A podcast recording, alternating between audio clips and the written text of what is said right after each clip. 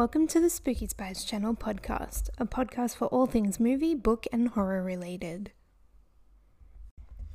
It's been a minute since my last episode. I wanted to focus more on the YouTube channel, and then life got busy, as it always does. I have so many videos planned and written out, but then I felt a slump during the month of October and had no time to film them. I just remembered that I have this podcast and decided to just dive right in and get some thoughts and episodes out there. Plus, the upside of a podcast is I don't have to put on makeup and sit in front of a camera. Best thing to do is just do. Actually, do the thing you're putting off. Anyways, evil dies tonight.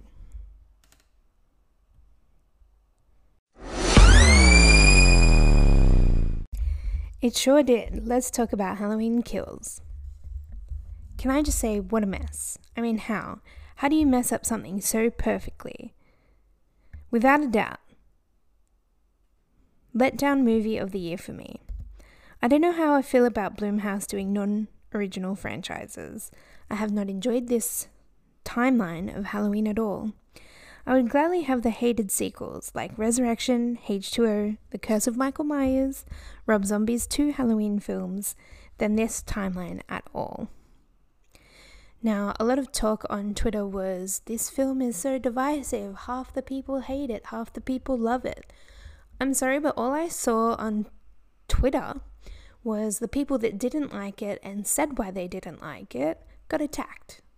Got attacked for their taste in films people on YouTube who didn't like it and discuss why they didn't like it, a lot of the comments agreed with them. So I don't think this film is very divisive at all. I think it is a mess. It's not what people expected, and a lot of us feel let down but also bummed out that we didn't like it because we wanted to like it. We were rooting for it. Now, I think the trailer was better than the film. The trailer hyped up the story, the action, the intensity, and gore. The movie runtime and execution broke all of that down and made you feel every minute of an hour and 45 minutes. It felt far too long. I was sitting there thinking, oh, another flashback? And this could have been cut down a lot shorter. Or the majority of the scenes in this film felt like filler scenes. Did anybody else feel like that? I felt the movie was full of bad writing, unnecessary moments, and begging the camera to get back to actual Michael Myers hunting Haddonfield, going on a rampage, instead of the idea of Michael Myers, and some town hysteria, which I felt was very out of place. I'm sorry, is this Salem in the 1600s? Evil dies tonight. Look, a witch. I digress. Nothing against witches. I could rant away, but who wants to hear that? The only thing I did like was Kyle Richards. And her whole screen time probably amounts up to 10 minutes, just over 10 minutes, or probably just under. I didn't have a stopwatch. Overall, I shouldn't have to force myself to watch something I don't like. I did that with Halloween 2018, and you can hear my current commentary of the film in a previous episode. I won't revisit Halloween Kills, and honestly, I'm left bummed out and don't know if I'll check out Halloween Ends. Maybe out of morbid curiosity. I wanted to like it, I didn't like it. Now, having said that, it's completely okay that I did not like Halloween Kills. Maybe it's better for younger audiences or newer audiences to experience and get into the franchise or horror in general, which I am all for. Just because I didn't like a movie and I have points why I didn't like it or did not enjoy it does not mean that it's bad. I can understand and realize that that movie may have not been for me personally, but it's probably for somebody else.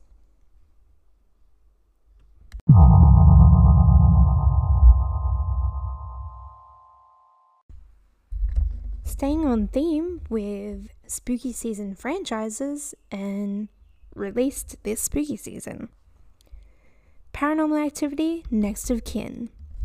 The most hated film of spooky season, or so it seems to be, and I think that is unfairly so. Written by Christopher Landon, who wrote Paranormal Activities 2 through 5, and directed Paranormal Activity The Marked Ones. Most may know him of Happy Death Day, Happy Death Day to You, and Freaky fame. With almost no marketing, Paranormal Activity Next of Kin aired on Paramount Plus October 29th this year. It is not directly related or follows the previous franchise story. Even if you didn't know that, it becomes obvious pretty early on in the film. And I liked that it followed the wrong turn route, setting up a new story, a new opportunity, or even a standalone story within the franchise. Funny how everyone loves Halloween Season of the Witch doing exactly that, but hates it being done nowadays. Now, I love the Paranormal Activity franchise, even the later sequels. It struck a chord with me. I really like the characters, I like the jump scares, and that is something that retains in this standalone or seemingly standalone story. I don't know if we will get a sequel to this direct story. Um, the ending of the film does leave it open to that, but because of reception, um, you know, audience and critics alike, may not make that possible, which is a sad thing for sure. The jump scares, you can see them coming. I mean, it's found footage or a film trying to be a found footage film. Um, there are moments where we have an actual steady shot, and then moments where it cuts to, you know, a very steady found footage film. I didn't mind that. Um, you know, I'm not too picky about found footage films if it's actually found footage or if it's a steady cam trying to be found footage. Um, but a few of the jump scares in here, even though I knew they were coming, they got me. And I enjoyed that. Um, that being said, I do hope it gets a physical media release. Um, I have the previous six films on Blu ray, and I would like the continuation or the complete set, depending on how this franchise goes. Um, it is a Bloomhouse production. Um, it's produced by Bloomhouse or Blumhouse. I pronounce it Blumhouse. As the previous films were also produced by Bloomhouse. If you want to know more about creative choices, Christopher Landon, um, just after its release, had a thread on Twitter explaining why they went the route they did, why they didn't tie it into an already established story, why they didn't want to beat that story with a dead stick. And I thought that was very interesting. But also, I feel like it got such bad reception, he felt like he needed to explain it, which I don't think they need to explain anything. Um, it's not hard to use some common sense and work out if a film is tied into something or if it's a standalone thing. And nowadays, everything, it doesn't matter what genre it is, everything has to either end open ended, have a sequel, have a remake, have a revamp, and it gets frustrating.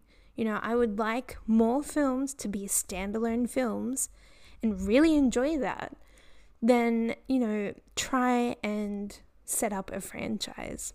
Now, I get a business standpoint, you want it to have sequels, you want it to be a franchise. But as an audience member, that can get very tiresome.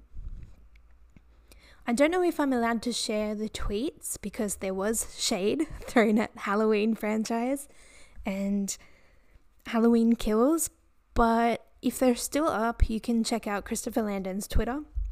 Um,